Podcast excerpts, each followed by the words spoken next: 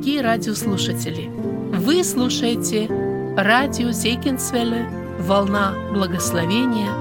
В этой радиопередаче вы услышите серию проповедей по книге Даниила. Говорит Андрей Павлович Чумакин, пастор Церкви Спасения.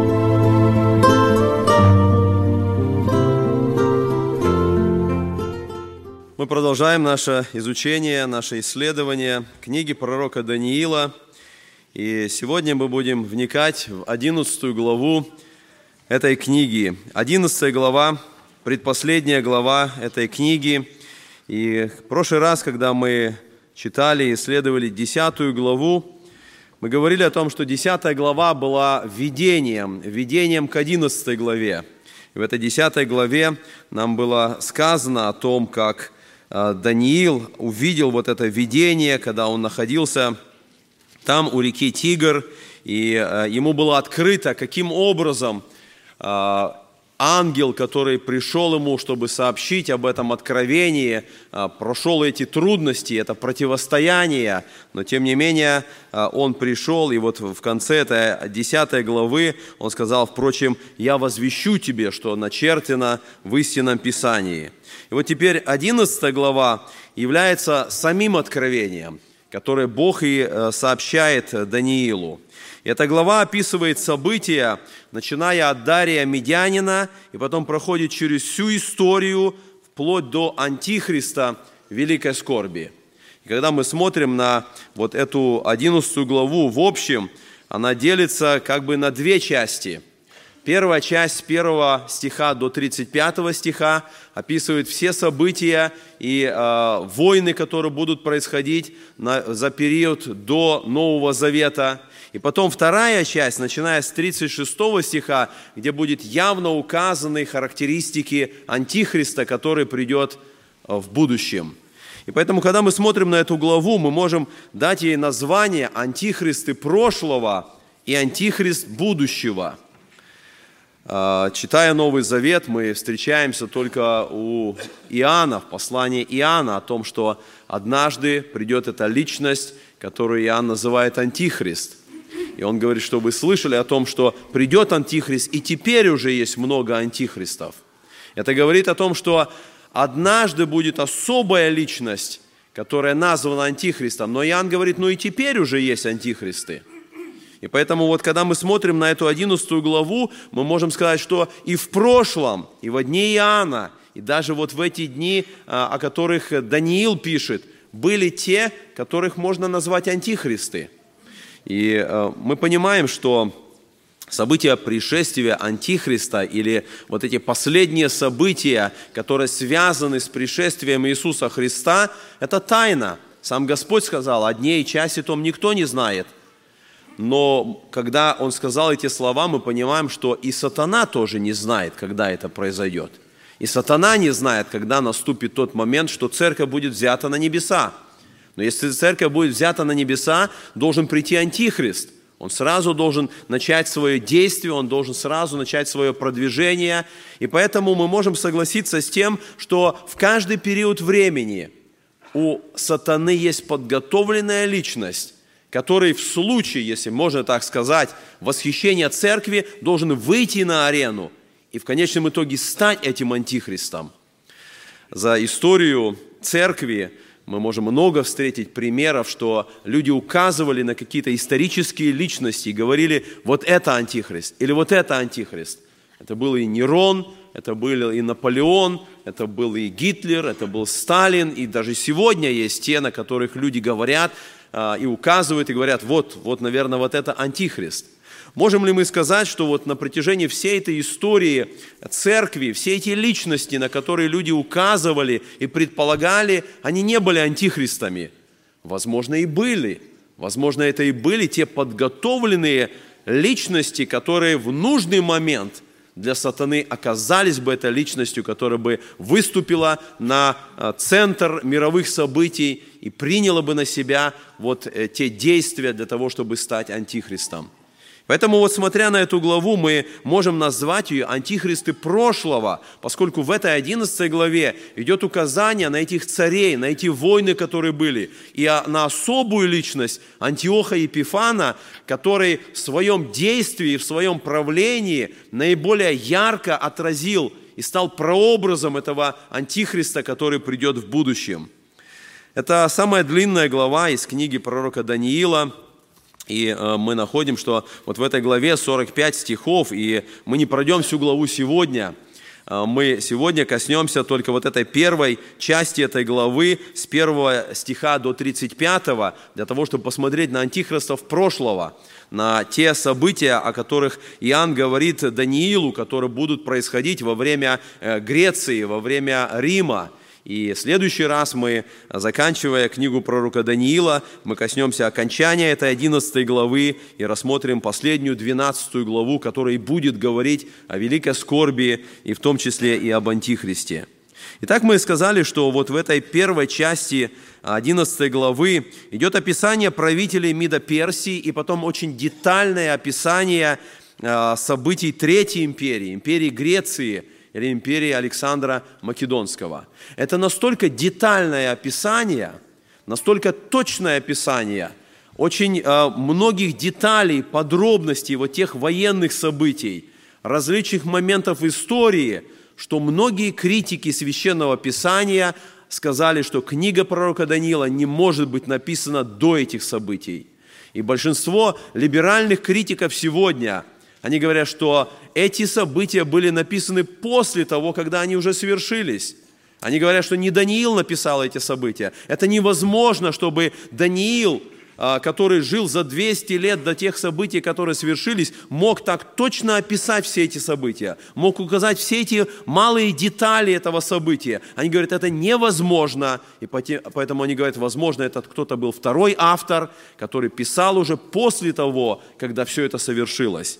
Но мы с вами понимаем, что такое пророчество. Мы понимаем, что пророчество – это когда Господь дает особое откровение. Господь открывает своим пророкам события будущего. И если мы откажемся от, этой, от этого понимания, что именно Даниил, тот муж, который не шел на компромиссы, не шел на какой-то обман. Именно он, как и он записал, он получил это пророчество. Ему было дано это откровение. Если мы откажемся от этого, тогда вся книга пророка Даниила, она не имеет никакого смысла. Тогда мы отказаться должны вообще от понятия пророчества, что Бог действует через своих пророков – и поэтому для нас очень важно, и с другой стороны очень интересно, что Бог дал такое детальное объяснение, такое детальное пророчество. И вот сегодня, когда мы будем касаться этих моментов, это история, это описание исторических событий. Мы будем касаться всех этих деталей истории для того, чтобы увидеть, как Бог совершает это. Это период межзаветний. Это период от МИДа Персии и до э, времени э, пророка Малахии – и мы знаем с вами, что этот период между Ветхим и Новым Заветом был особо трудным периодом для народа израильского. После пророчества, которое Господь дал Даниилу, о том, что 70 седьмин и окончание плена еще не освободит народ, народ еще не будет восстановлен, еще будет долгий период времени для этого восстановления. Даниилу было особо важно узнать, как это будет происходить. И мы с вами говорили в 10 главе, когда он получил это откровение о 70 седьминах, он молится, он постится. Написано, 21 день он находился в молитве и посте, переживая за свой народ, желая получить от Бога ответ, как же будет это происходить. И вот в ответ на эту молитву и на этот пост Господь показывает и дает это откровение. Господь показывает, что 400 лет Он будет молчать, не будет пророков, не будет откровения, не будет Писания до того времени, пока придет Иоанн Креститель. Но вот это пророчество 11 главы, оно ясно показывает, что же будет происходить в это время.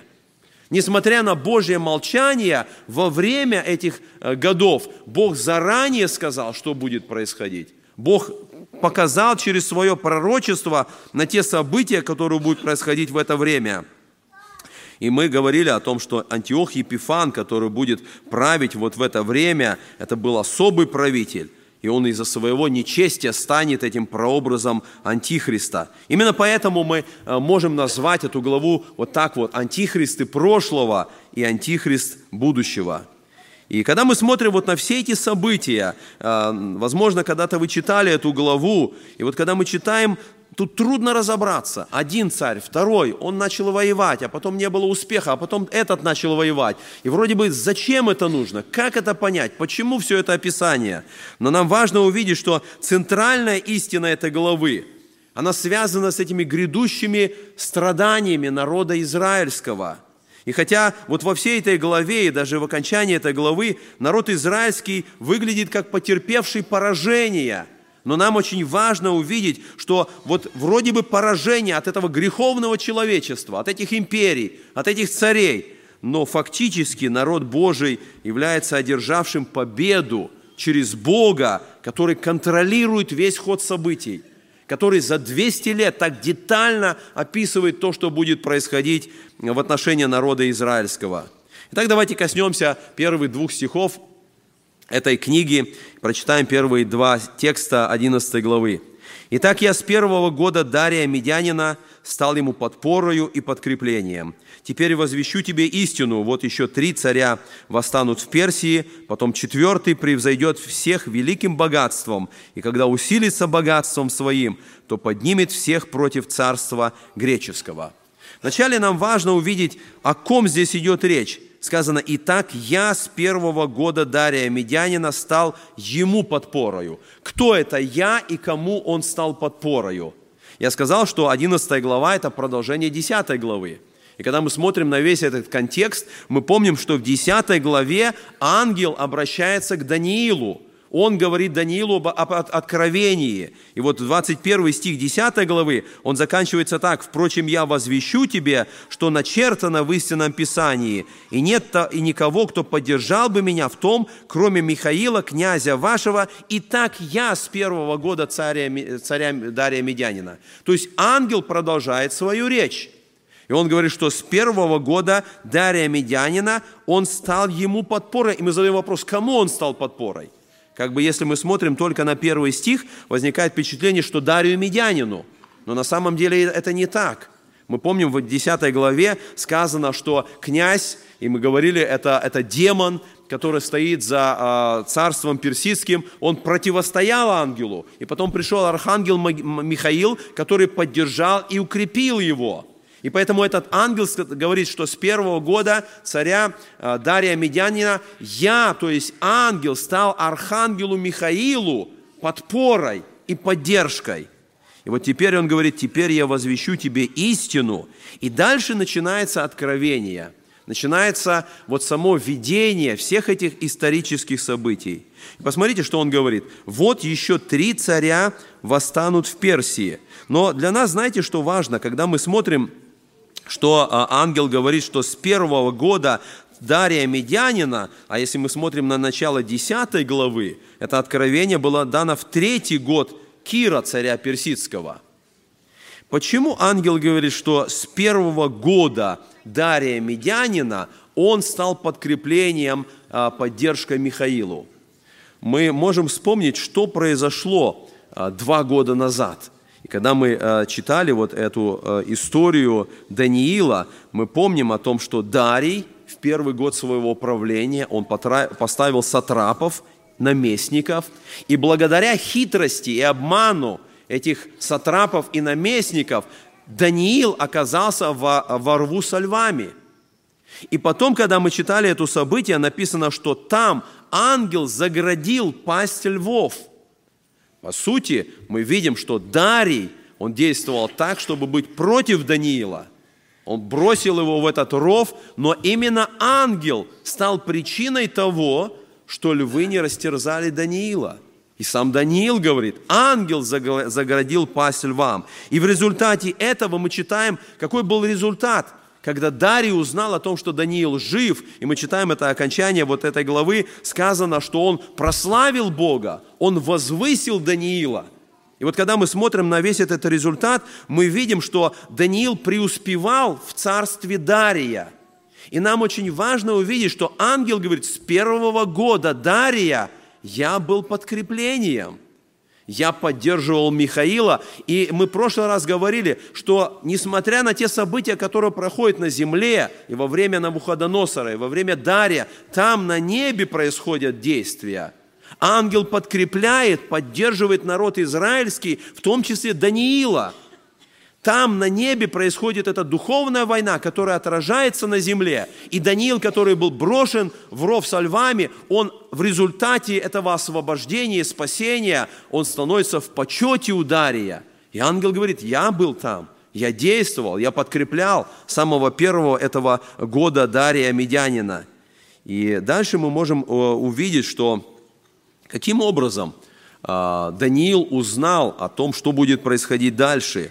Даниил знал, мы читаем еще в 8 главе, было сказано, что после МИДа Персии придет Греция – вы помните это видение этого овна и козла, и там написано, что вот этот овен – это царь Медийский и Персидский, а козел – царь Греции, и он растерзал овна. И поэтому Даниил знал о том, что Греция будет следующим правлением. Но вот здесь ведь идет описание, как это будет происходить. И мы прочитали, сказано, вот еще три царя восстанут в Персии. Мы задаем вопрос, что это за три царя, которые восстали в Персии – и э, смотря на историю, мы находим, что вот эти три царя, которые упоминаются, это царь Камбис II с 529 до 522 года, он не упоминается в Ветхом Завете, потом царь Бардия, который правил в 522, и Дарий Первый Великий, о котором идет речь в книге Ездра. Вот эти три царя, ангел говорит, еще будут три царя в Персии, потом четвертый – превзойдет всех великим богатством. Четвертый царь – это Ксеркс первый великий. И о нем сказано в этом тексте, что он поднимет всех против царства греческого. История говорит, что так и происходило. Ксеркс собрал армию в 480 году против Греции. И, скорее всего, когда мы пытаемся вот увидеть, где происходила эта битва в хронологии, возможно, между первой и второй главой книги Исфирь, происходит эта битва, потому что царь Ксеркс – это тот, кто и назван в книге Исфирь Артаксеркс. И вот эти греко-персидские войны, они продолжались на протяжении 50 лет. Греция воевала с Персией, Персия воевала с Грецией. Это были э, битвы, когда Персия, которая была мировой империей в то время, воевала с греческими государствами, городами-государствами – Греция еще не была тогда империей. Это были отдельные города, государства, которые боролись за свою независимость. И вот в это время, вот об этой войне, о которой говорится во втором стихе, история говорит, что Ксерк собрал армию в 250 тысяч человек. Против этой огромной армии стояла греческая армия, всего 7 тысяч греков. И несмотря вот на это явное превосходство персов, когда состоялась битва при Соломине – греческий флот сумел разбить превосходящие силы перцев. И вот эта вот битва при Соломине, она стала поворотным событием в этих греческо-персидских войнах. Вот этот переход, о котором Господь сказал Даниилу, что после Персии придет Греция, вот после этой битвы оно начинает происходить. И мы задаем вопрос, как так произошло? Такое неравенство – 250 тысяч с одной стороны и 7 тысяч с другой стороны. И опять же историки говорят, да, это была мудрость греков, да, они нашли там узкий перешеек, да, их флот очень правильно сработал в этой ситуации, и флот э, Персии был поражен. Мы можем удивляться всей этой военной стратегии, но Даниил видел истинную причину. Господь открыл ему, так должно происходить несмотря на превосходство, несмотря на неравенство, Бог сказал, и мы видим, что так и произошло. И поэтому вот в этом стихе так написано, что когда усилился этот ксеркс, он поднимет всех против царства греческого. Мы читаем с вами дальше. И э, третий, четвертый стихи здесь написано так. «И восстанет царь могущественный, который будет владычествовать с великою властью и будет действовать по своей воле, но когда он восстанет, царство его разрушится и разделится по четырем ветрам небесным, и не к его потомкам перейдет, и не с той властью, с какой он владычествовал, ибо раздробится царство его и достанется другим, кроме этих». Результатом вот этой войны Ксеркса с грецами стала ненависть греков к персам. И через какое-то время к власти приходит молодой Александр Македонский. И когда мы читаем вот этот третий стих, этот царь могущественный, это именно Александр Македонский, который становится э, предводителем этого греческого нового государства. Его власть была мировой за короткое время – он становится правителем всего мира. За короткое время он завоевал все, что можно было завоевать в, этом, а, в, то, в, то, в, том, в том мире в то время. Поэтому так написано, это был царь могущественный, который будет действовать по своей воле. Это то, что было открыто Даниилу до этого. Это в этом истукане было показано серебряная грудь, это то, что было показано в этих четырех зверях. Следующий зверь, который придет, а, он, он будет показывать на эту Грецию. И вот это, в этом стихе написано, что этот могущественный царь будет владычествовать и будет действовать по своей воле, но когда восстанет, царство его разрушится. И мы видим, что история показывает, что владычество Александра не было долгим. Он не дожил даже до 33 лет – и в самый расцвет своего могущества, в самый э, пик своего возвышения он умирает. Умирает по разным источникам, от малярии или от горячки. Это было усилено алкоголем, и в результате этого Александр умирает. И мы видим, что здесь сказано, что когда он восстанет, царство его разрушится и разделится по четырем ветрам небесным. Вот это выражение «разделится по четырем ветрам небесным» уже было открыто Даниилу – это разделение на четыре части, и это буквально исполнилось. И мы читаем с вами в истории сказано о том, что после того, когда Александр умер, через какое-то очень быстрое время вся его империя была разделена на четыре части. Его генералы, которые э, спорили и воевали, в конечном итоге пришли к этому решению, и все, вся империя была разделена на эти четыре части. Птолемей взял Египет – Селев забрал большую часть Сирии и западную Вавилонию, Лисамах взял Фракию и западную часть Малой Азии, а Кассандр управлял Македонией и Грецией. Вот эти четыре императора или четыре генерала, о которых здесь сказано, когда империя была разделена по четырем ветрам небесным. И здесь сказано, что эта власть перейдет не к его потомкам. У Александра были потомки, у него был сын, у него был еще один сын, который считался незаконнорожденным, но после смерти Александра, буквально за короткое время, и его жена, и его законный сын, и его незаконный сын, все были убиты. И власть перешла к тем, кто не является его потомками. И сказано, это будет не с той властью. Да, у этих правителей уже не было той власти, которая была у Александра Македонского. Вся империя раздробилась и досталась уже другим – мы дальше смотрим с вами в пятом стихе, посмотрите, написано, «И усилится южный царь, и один из князей его пересилит его, и будет владычествовать, и велико будет владычество его». Начиная с этого пятого стиха, начинается описание двух э, царей. Вот когда вся империя Александра Македонского была разделена на четыре части, впоследствии во всей этой главе только две личности или два царя будут иметь значение. Царь северный, то есть тот, кто занимает э, Сирию, а Сирия находится на север от Израиля, это империя селевкидов, и царь южный, тот, кто занимает Египет, а Египет находится на юг от Израиля, или это династия Птолемеев – и вот начиная с этого момента мы видим уже указание на царя Южного. Если мы смотрим дальше в этой пятой главе, в восьмом стихе, мы видим указание, это Египет. Царь Южный – это тот, кто находится в Египте. Сирия еще не упоминается, потому что в то время еще не было этого названия Сирия, а указание только на северного царя. Почему имеет большое значение царь северный и царь южный? Почему здесь нет указания в этом откровении о том, что что-то происходит э, с другими частями империи Александра Македонского? Почему нету других э, двух частей?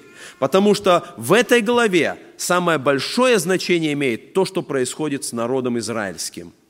Вот это главный момент. Страдание народа в это время имеет значение. Я сказал, царь северный – это тот, кто на севере от Израиля, а царь южный – тот, кто на юге от Израиля. И они постоянно между собой будут вести войну. Я задаю вопрос, а где они будут вести войну? Конечно, там, где находится Израиль. Они будут воевать друг с другом, власть будет переходить одного к другому, но это все будет происходить на государстве, на территории Израиля – и израильтяне, евреи будут страдать в это время. И это и будет тот момент, о котором Господь сказал. Это будет движение этих 77, потому что им нужно наказание, им нужно очищение. И вот эта глава и показывает все эти события и страдания этого народа. Итак, когда мы смотрим вот на этот пятый стих, мы видим здесь указание в пятом стихе написано «Царь и усилится царь южный». Царь Южный в это время, скорее всего, был Птолемей Сатер. Он правил с 323 по 285 год. А сказано, а один из князей его, и опять складывается впечатление, князь его, как бы князь, князь э, царя Южного. На самом деле князь его, имеется в виду князь Александра Македонского. И здесь указание идет на правителя царя Северного – а царем северным или царь Сирии в то время было Селев I Никатор. И вот этот Селев, он завоевал всю Малую Азию, и он стал более сильным, нежели царь э, Египта. Мы читаем здесь сказано «усилится южный царь». То есть могущество придет к царю Египта, но царь северный, один из князей его, пересилит его и будет владычествовать, и велико будет владычество его. Династия Селевкидов или правителей Сирии разрастается в этот момент очень сильно. И в этот момент она достигает пределов реки Тигр на востоке. А вы помните, что в это время Даниил стоит именно там, на реке Тигр. Мы читали об этом в 10 главе. Почему ему было именно там дано откровению? Потому что эта империя, династии Селевкидов, она достигнет даже вот этой границы – они будут настолько могущественны и настолько сильно разрастутся. В шестом стихе мы читаем следующее событие. Посмотрите, сказано здесь так. «Но через несколько лет они сблизятся, и дочь южного царя придет к царю северному, чтобы установить правильные отношения между ними. Но она не удержит силы в руках своих, не устоит и род ее, но преданы будут как она, так и сопровождавшие ее, и рожденные ею, и помогавшие ей в те времена». Опять очень детальное описание исторического момента. Брак по политическим причинам, который очень часто э, совершался в те древние времена. Птолемей II Филадельф, который был правителем Египта, отдает свою дочь Беренику замуж за селевкидского царя Антиоха II. В 252 году они приходят к этому соглашению – что дочь одного царя женится на другом царе. И это должно привести к миру. Но в это время Антиох уже был женатый, ему нужно было развестись со своей женой. Это было условие этого соглашения. Антиох должен был развестись со своей женой э, Ладикией, он это сделал, он женился на Веренике, но на самом деле, как здесь и написано, сказано, что э, «но она не удержит силы в руках своих и не устоит рот ее, и не случится то, что планировались. После того, когда Птолемей умер, Антиох вернул себе свою прежнюю жену Ладикию. Но эта женщина не согласилась с тем положением, в котором она находилась до этого момента. Она убивает своего мужа Антиоха, она убивает эту новую жену Веренику, она убивает их рожденного сына, и в результате этого происходит то, что написано в этом шестом стихе. Написано «она» в шестом стихе, то есть Вереника не удержит силы в руках своих и не устоит рот ее, но преданы будут как она – так и сопровождавшие ее, и рожденные ею, и помогавшие ей в те времена. Именно так и произошло. И история точно записывает это событие. Мы читаем с вами дальше в 9 стихе, а, сказано, 7 стиха по 9 написано так. «Но восстанет отрасль от корня ее, придет к войску и войдет в укрепление царя Северного, и будут действовать в них и усилиться, даже и богов их, и стуканы их с драгоценными сосудами их, и серебряными и золотыми увезет в плен в Египет, и на несколько лет будет стоять выше царя Северного». И, и дальше 9 стих. «Хотя этот и сделает нашествие на царство южного царя, но возвратится в свою землю». Посмотрите, здесь сказано «восстанет отрасль от корня ее». Речь опять идет о Беренике.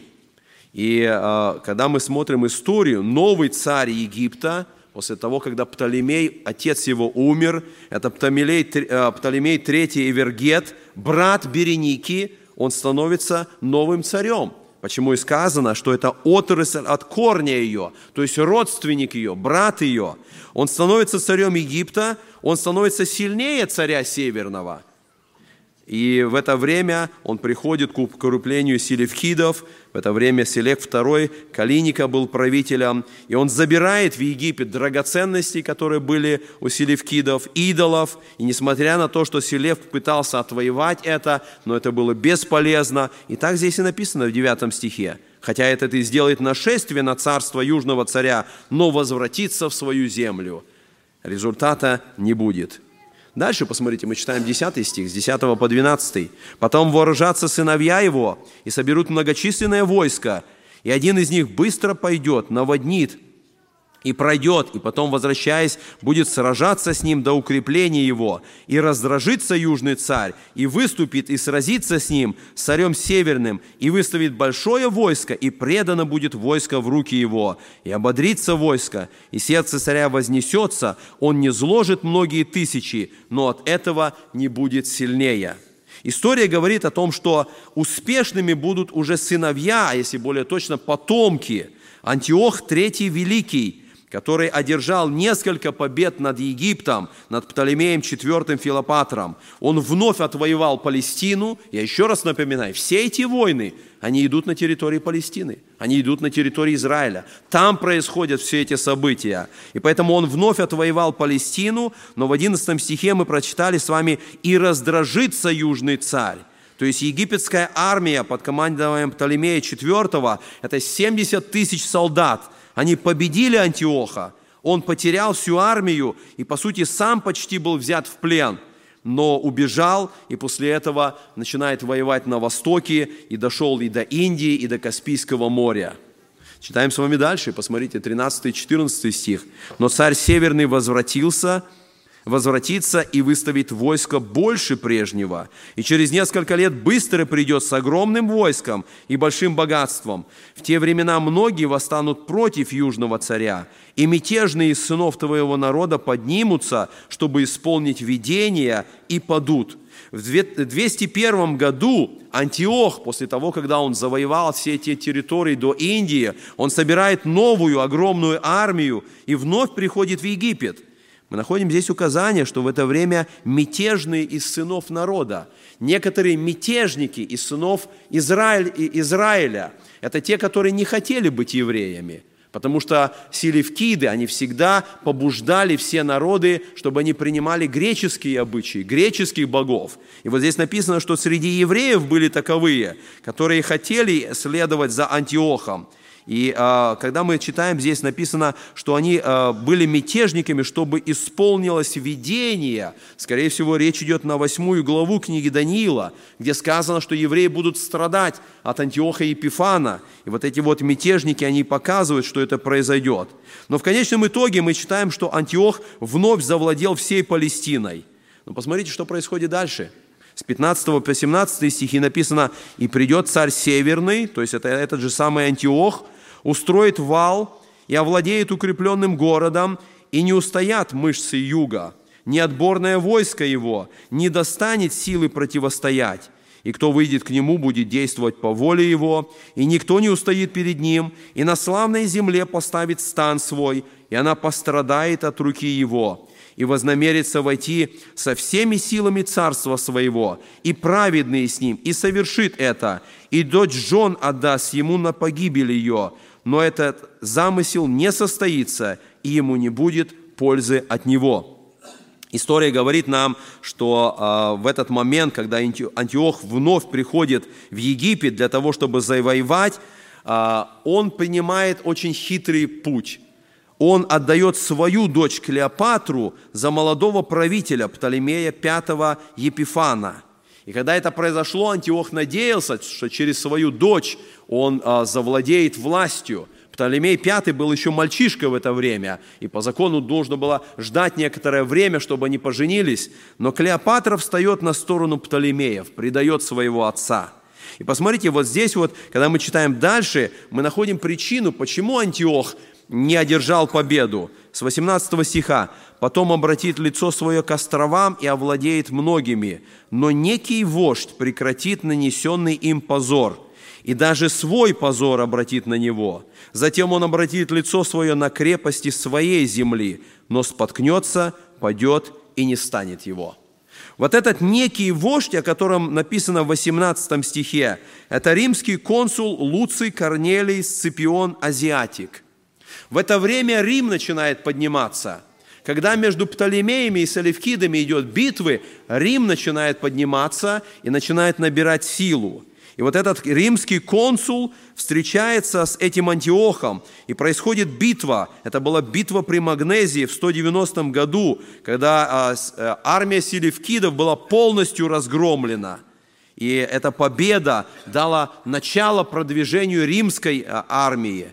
И Антиох Великий, написано, с позором вернулся домой, и буквально через короткое время он был убит. Поэтому в 19 стихе так и написано, но споткнется, падет и не станет его. Мы читаем дальше 20 стих, и посмотрите, в 20 стихе написано, «На место его восстанет некий, который пошлет сборщика податей, пройти по царству славы, но и он после немногих дней погибнет, и не от возмущения, и не в сражении». Селев IV Филопатр, который становится правителем а, селевкидов, а, оказался в зависимости от римлян. После этой победы, которую одержали римляне, они наложили на него очень большую подать. Он должен был платить тысячу талантов золота ежегодно в Рим. И для того, чтобы собирать эту подать и платить римлянам, он начинает новые налоги. И именно поэтому он ужесточает эти налоги для евреев. Когда мы читаем, здесь написано, что он пошлет сборщика податей. История говорит, что этим сборщиком был а, человек по имени Илеодор. Вторая книга Маковеев, третья глава, там написано об этом сборщике, который ходил и собирал эту подать. Он пришел в Иерусалим, и он забрал все драгоценности с храма Иерусалима. Именно поэтому его имя было записано – но Селев Фериопатор внезапно был отравлен. И посмотрите, здесь так и написано, что после немногих дней погибнет и не от возмущения, и не в сражении. Он был отравлен, и вот эта его смерть, она подготовит пришествие следующего правителя, которым станет Антиох Епифан. Наиболее значимая фигура из всей империи Салевкидов – Давайте прочитаем следующие стихи, это 20, 21 по 23 стихи. «И восстанет на место его презренный, и не воздадут ему царских почестей, но он придет без шума и лестью овладеет царством. И все потопляющие полчища будут потоплены и сокрушены им, даже и сам вождь завета. Ибо после того, как он вступит в союз с ним, он будет действовать обманом и взойдет и одержит верх с малым народом. Вот с этого текста начинается описание правителя Антиоха Епифана. Это сирийский правитель, который был назван в 8 главе «Малый рог». Мы читали это 8 глава, 9 стих. И вот в это время мы уже видим, что Сирия очень сильно теряет свою силу. Рим начинает подниматься. Но вот этот Антиох Епифан оказал очень большое значение в гонениях и преследованиях израильского народа. И вот когда мы смотрим на некоторые моменты, как это описано, посмотрите, первое идет описание его прихода к власти. Нам очень важно отметить эти характеристики, потому что он стал прообразом будущего Антихриста. И когда мы смотрим на то, что он делал, когда мы смотрим на то, кем он был, для нас это указание на будущее, на того Антихриста, который придет когда-то, в конце времени. Мы читаем в этом стихах, как он придет к власти – написано, что он назван презренный, восстанет на место его презренный, и не воздадут ему царских почестей. Он назван презренный, хотя он сам назвал себе Епифан. Слово «епифан» означает «божественный». Слово «эпифания» означает «явление Бога». И он называет себя так. Но ему не воздадут царских почестей, потому что он обманом захватит, захватит трон – в это время правителем должен был стать другой, сын его брата, Селев IV. Он по праву должен был занимать престол. Но Антиох Епифан захватывает обманом, лестью этот трон. Написано, он будет действовать обманом. Именно поэтому никто не будет воздавать ему почестей. Потом посмотрите, в 22 стихе мы читаем, что он начинает военные операции, он начинает э, войны вести. Интересный э, момент мы находим здесь, в 22 стихе написано, что будут сокрушены им полчища, и посмотрите окончание 22 стиха, даже и сам вождь завета. По-разному э, толкуется, о ком идет речь здесь.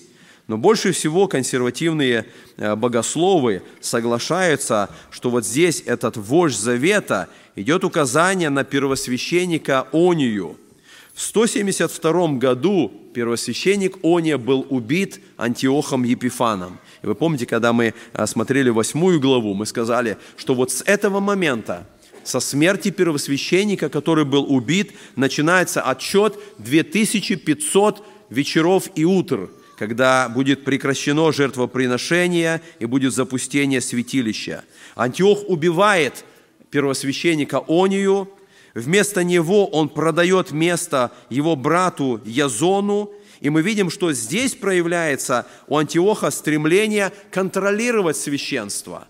У него есть желание контролировать, а, во что верят люди, и показывать, каким образом они должны верить по его замыслу.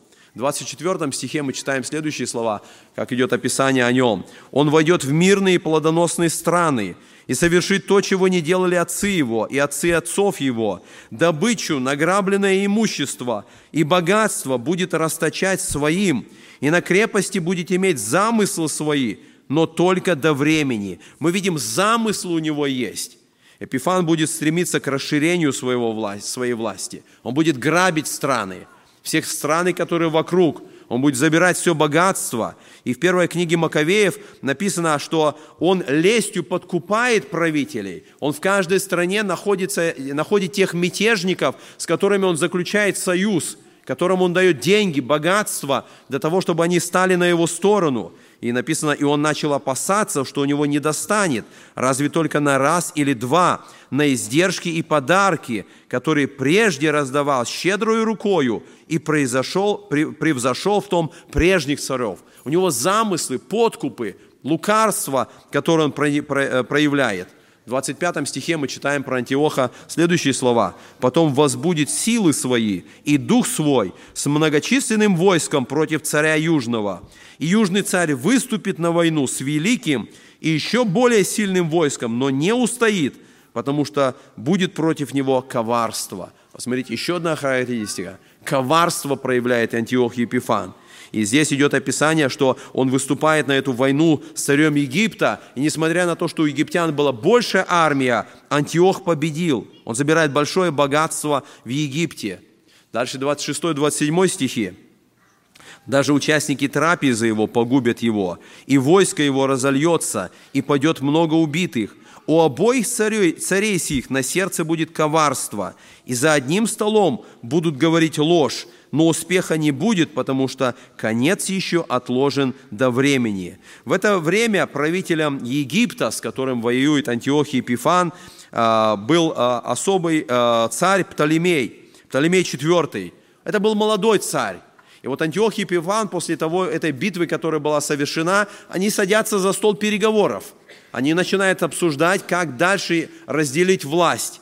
И посмотрите, здесь написано, что в отношении царя египетского даже участники трапезы его погубят его. Антиох Епифан подкупил советников Птолемея. Они перешли на его сторону. Но и сам Птолемей, несмотря на то, что он был молодым, он тоже э, был в коварстве, он тоже лгал, он соглашался на условия Антиоха Епифана, только ожидая, чтобы он вышел, чтобы сразиться с ним дальше – 28-29 стихи говорят о гонениях, которые начинаются в это время. И сказано так, «И отправится он в землю свою с великим богатством и враждебным намерением против святого завета, и он исполнит его и возвратится в свою землю. В назначенное время опять пойдет он на юг, но последний поход не такой будет, как прежний». В 28 стихе мы читаем указание на гонение. Сказано, что он пойдет с намерением против Святого Завета. Святой Завет – это указание на народ Божий. У Антиоха Епифана появляется стремление для того, чтобы мстить народу, для того, чтобы производить эти гонения. И здесь написано, что он исполнит его и возвратится в свою землю. С этого момента он начинает преследование евреев – но когда мы прочитали в 29 стихе, что он пойдет на юг, и последний поход не будет такой, как прежний, что произойдет в это время? Почему вот в такой власти находясь, Антиох Епифан не достигнет своей цели? Об этом написано в следующем стихе. «Ибо в одно время с ним придут корабля китимские, и он упадет духом и возвратится, и озлобится на Святой Завет, и исполнит свое намерение, и опять войдет в соглашение со ступниками от своего завета. Когда Антиох Епифан вновь придет на Египет, в это время его встретит римский консул Гай Леонас. Корабли китимские, о которых здесь написано, буквально это корабли с Кипра. Это были корабли римлян. И вот этот римский консул потребовал, чтобы Антиох оставил Египет, чтобы он ушел из Египта, иначе римская армия атакует его – Антиох Епифан, поскольку он был коварный, он сказал, мне нужно какое-то время, чтобы поразмышлять, мне нужно посоветоваться со своими помощниками. И тогда история говорит, что этот римский консул начертил своей, своей тростью вокруг него круг и сказал, думай до того момента, пока ты выйдешь отсюда. И тогда Антиохию Епифану некуда было деваться, и он согласился и принял решение, что он уйдет из Египта. Таким образом, вот с этого момента империя Греции покоряется империи Рима.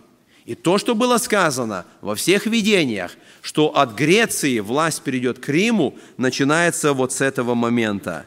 И мы видим, что раздраженный Антиох Епифан, он возвращается, и сказано, он упадет духом и возвратится, и озлобится на Святой Завет и исполнит намерение свое. Униженный римлянами, находясь в злости, он возвращается в Иерусалим. Он возвращается для того, чтобы, будучи озлобленный на народ, на Святой Завет, чтобы исполнить свои преднамерения. Дело в том, что в это время, когда римляне покорили, если можно сказать, Антиоха, некоторые евреи, услышав об этом покорении, подумали, что Антиох Епифан убит. И они стали праздновать в Иерусалиме. И когда Антиох Епифан пришел туда, когда он узнал об этом праздновании, у него как раз и возникло это намерение, чтобы начать вот эти действия против евреев. И мы читаем, как это произошло. Посмотрите, 31 стих. «И поставлена будет им часть войска, которая осквернит святилище могущества и прекратит ежедневную жертву и поставит мерзость запустения». Антиох Епифан входит в Иерусалим – еще одна характеристика этого правителя – это богохульство. Он приходит в Иерусалим в субботу, тогда, когда все евреи находятся на поклонении, когда они находятся в храме, тысячи евреев поклоняются Богу. Он входит в Иерусалим, он убивает 40 тысяч евреев, он забирает еще 40 тысяч евреев в рабство, он ограбил храм, история говорит, забрал 1800 талантов золота – Кроме этого, он приносит свинью на медном жертвеннике в храме. Он берет кровь этой свиньи и кропит весь храм а, евреев. Антиоха дает приказ под страхом смерти. Все евреи должны покориться греческой религии. Они должны воскурять богам Греции. В это время Антиох объявляет себя самого Богом. Он заставляет, чтобы все поклонялись Ему.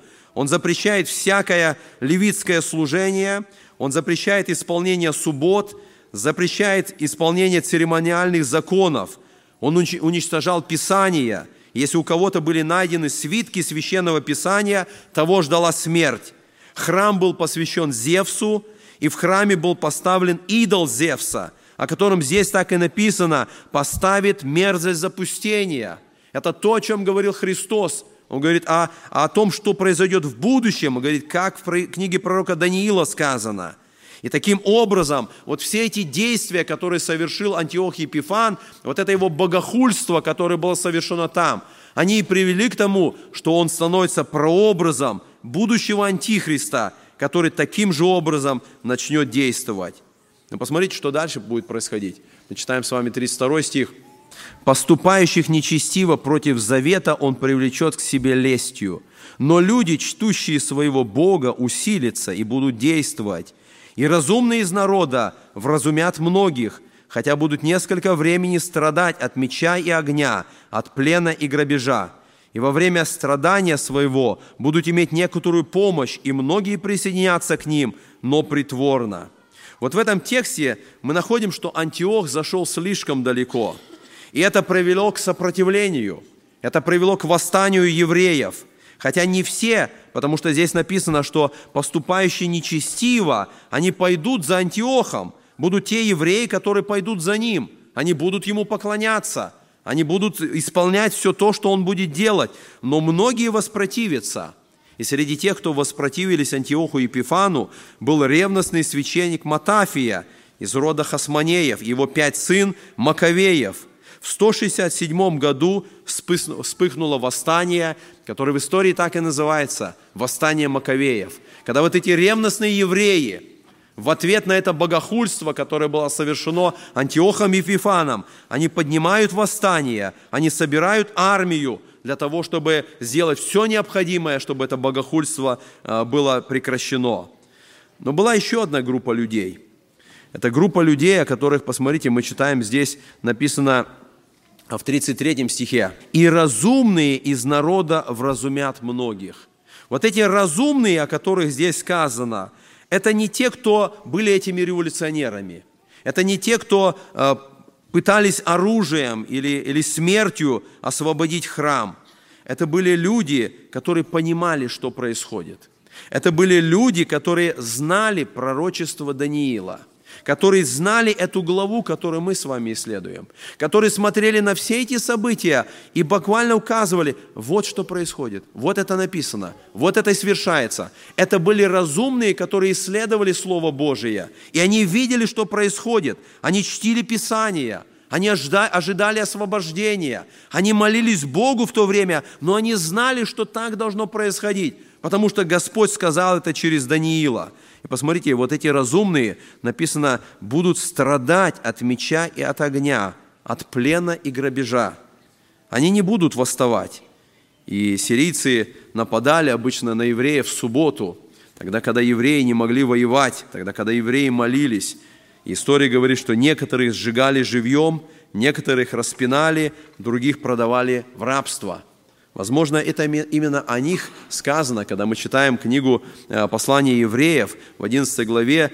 Вот, возможно, именно эти дни описаны, здесь сказано так, «Иные же замучены были, не приняв освобождения, дабы получить лучшее воскресение. Другие испытали поругание и побои, а также узы и темницу, были побиваемы камнями, перепиливаемы, подвергаемы пытке, умирали от меча, скитались в милотях и козьих кожах, терпя недостатки, скорби, озлобления. Были те верные, были те разумные, которые через все это происходили, проходили, но они имели надежду на Бога. Они знали, что так говорит Слово Божие. Они молились Богу, они проходили все эти страдания, но имели эту надежду, что Господь сказал – что когда-то в будущем это прекратится, когда-то народ будет очищен, когда-то все эти гонения закончатся.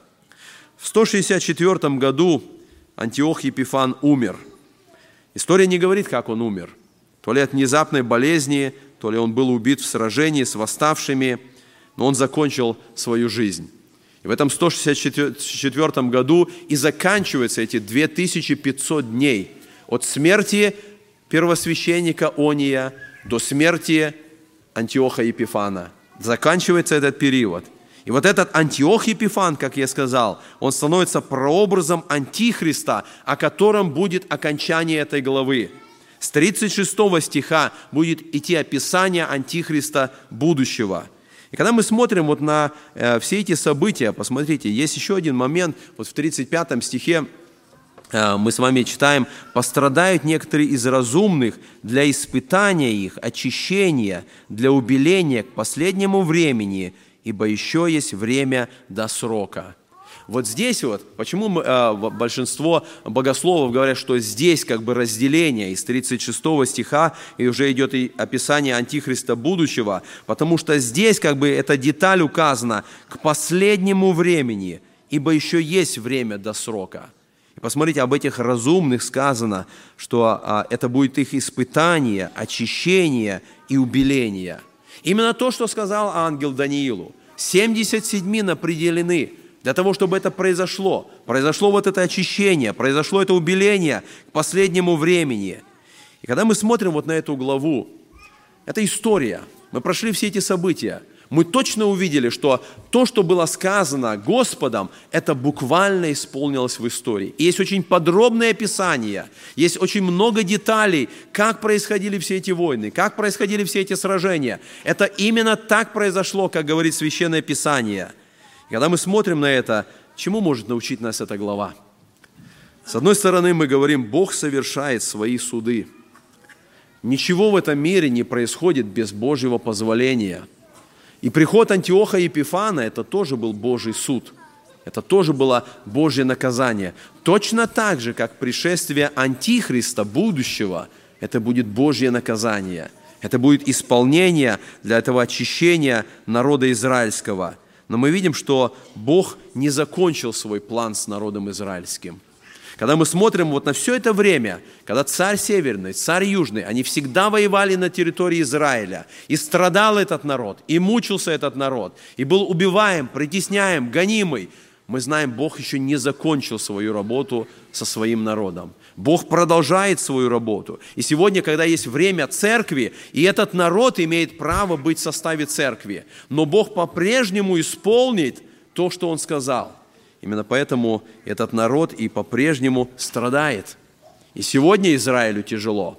И когда мы видим вот все то, что Господом сказано, насколько важно нам понимать это – вы помните, Христос однажды сказал такие слова, когда Он смотрел на Иерусалим. В 23 главе Матфея написано «Иерусалим, Иерусалим, избивающий пророков, и камнями побивающих посланных тебе. Сколько раз хотел я собрать детей твоих, как птица собирает птенцов своих под крылья, и вы не захотели. Все оставляется вам дом ваш пуст, ибо сказываю вам, не увидите меня отныне, доколе не воскликнете, благословен гряды во имя Господня. Вот это время, о котором сказал Господь, когда Он придет второй раз на эту землю, когда этот народ, который будет в этих страданиях за весь этот период, увидит Его, воскликнет, это тот, на которого мы уповали. Они поймут, это тот, которого они пронзили – Послание римлянам 10 главе сказано, «Целый день я простирал руки мои к народу, непослушному и упорному». Бог по-прежнему работает с этим народом. И однажды наступит этот момент, когда весь Израиль спасется. Весь тот остаток Израиля, который будет к тому времени, он пройдет через покаяние, через очищение. И Писание показывает, что за всю историю Бог всегда сохранял остаток Израиля – во время империи Вавилона, Персии, Греции, Рима архангел Михаил всегда выполняет свою задачу. Он стоит за этот народ, он охраняет его. И вот этот остаток народа, он сохраняется всегда. Именно поэтому и нам нужно молиться за этот народ. Понимая вот этот Божий план, понимая, что происходит, молиться за этот народ, чтобы он пришел к покаянию, чтобы Господь совершил свое дело – и когда мы смотрим вот на эту главу, мы видим все эти войны, которые происходят, и мы знаем, что Бог хранит не только израильский народ, Бог и нас с вами хранит. Какие бы войны ни проходили, будь это физические войны или духовные войны, а мы говорили, что всякая физическая война, она имеет там, на небесах, духовную войну. Какие бы войны, какие бы бедствия ни происходили в нашей жизни, Господь с нами – он помогает. эта история показывает нам, что Бог всегда хранит свой народ. И для нас это утешение, для нас это ободрение. Нам важно только знать, а побеждаем ли мы в этих войнах? Где мы находимся в этой войне? Когда есть поддержка, когда есть Господь, когда есть помощь, когда ангел ополчается на нас, если у нас это стремление к победе, уповая на Господа, идти вперед и быть верными Господу нашему, несмотря ни на что. Несмотря на то, что антихристы прошлого были, они есть сегодня. Несмотря на то, что в будущем придет антихрист, Господь со своим народом, Он хранит его, Он помогает и Он защищает. Благослови нас в этом Господь. Аминь.